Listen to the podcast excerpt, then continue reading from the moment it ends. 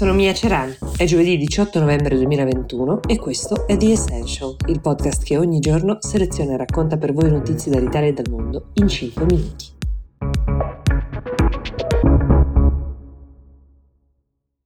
Negli anni Ottanta Ronald Reagan, ex presidente degli Stati Uniti, le chiamava le guerre stellari Star Wars. Si trattava delle sfide tra America e Russia che avevano come teatro lo spazio. Gli eventi degli ultimi giorni ci dicono che, come l'omonima saga cinematografica, questi scontri non sono confinati agli anni della guerra fredda, ma che ci sono nuovi episodi in arrivo potenzialmente. In quest'ultima stagione, per così dire,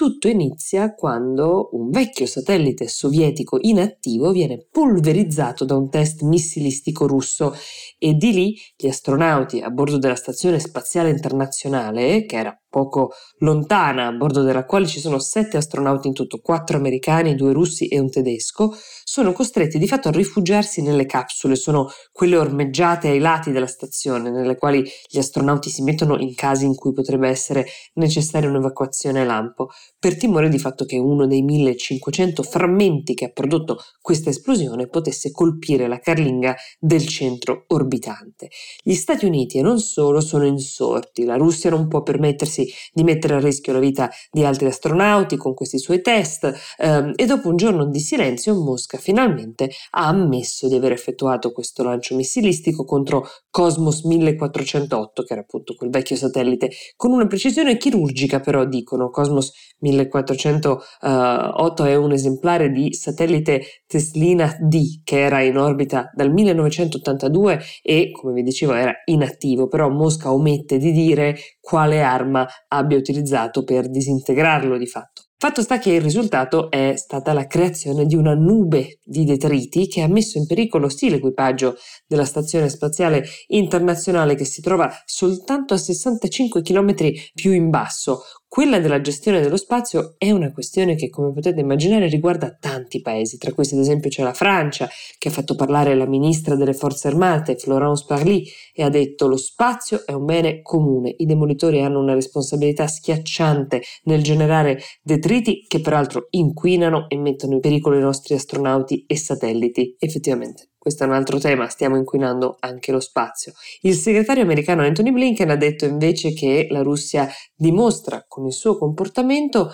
di mettere a repentaglio l'esplorazione e l'uso del cosmo per altre nazioni, insomma esiste anche una sorta di galateo spaziale che la Russia ha infranto. Messa così potrebbe sembrare una marachella quasi, ma il tema invece è come potete immaginare ben più complesso e anche militare. Il ministro degli esteri russo Sergei Lavrov ha risposto a queste accuse ricordando che gli Stati Uniti ignorano da anni l'iniziativa di Russia e Cina sulla stesura di un trattato per prevenire la corsa agli armamenti nello spazio. Questo rende eh, ipocrite secondo loro le accuse di Washington. Sui frammenti Lavrov ha minimizzato test simili, ha detto sono stati condotti da Stati Uniti, India e Cina senza grande clamore negli anni passati. L'obiezione è corretta, ma i lanci di Stati Uniti e India erano molto più bassi come altitudine rispetto alla stazione spaziale internazionale che gravita intorno ai 420 km quindi non hanno messo di fatto in pericolo nessun astronauta.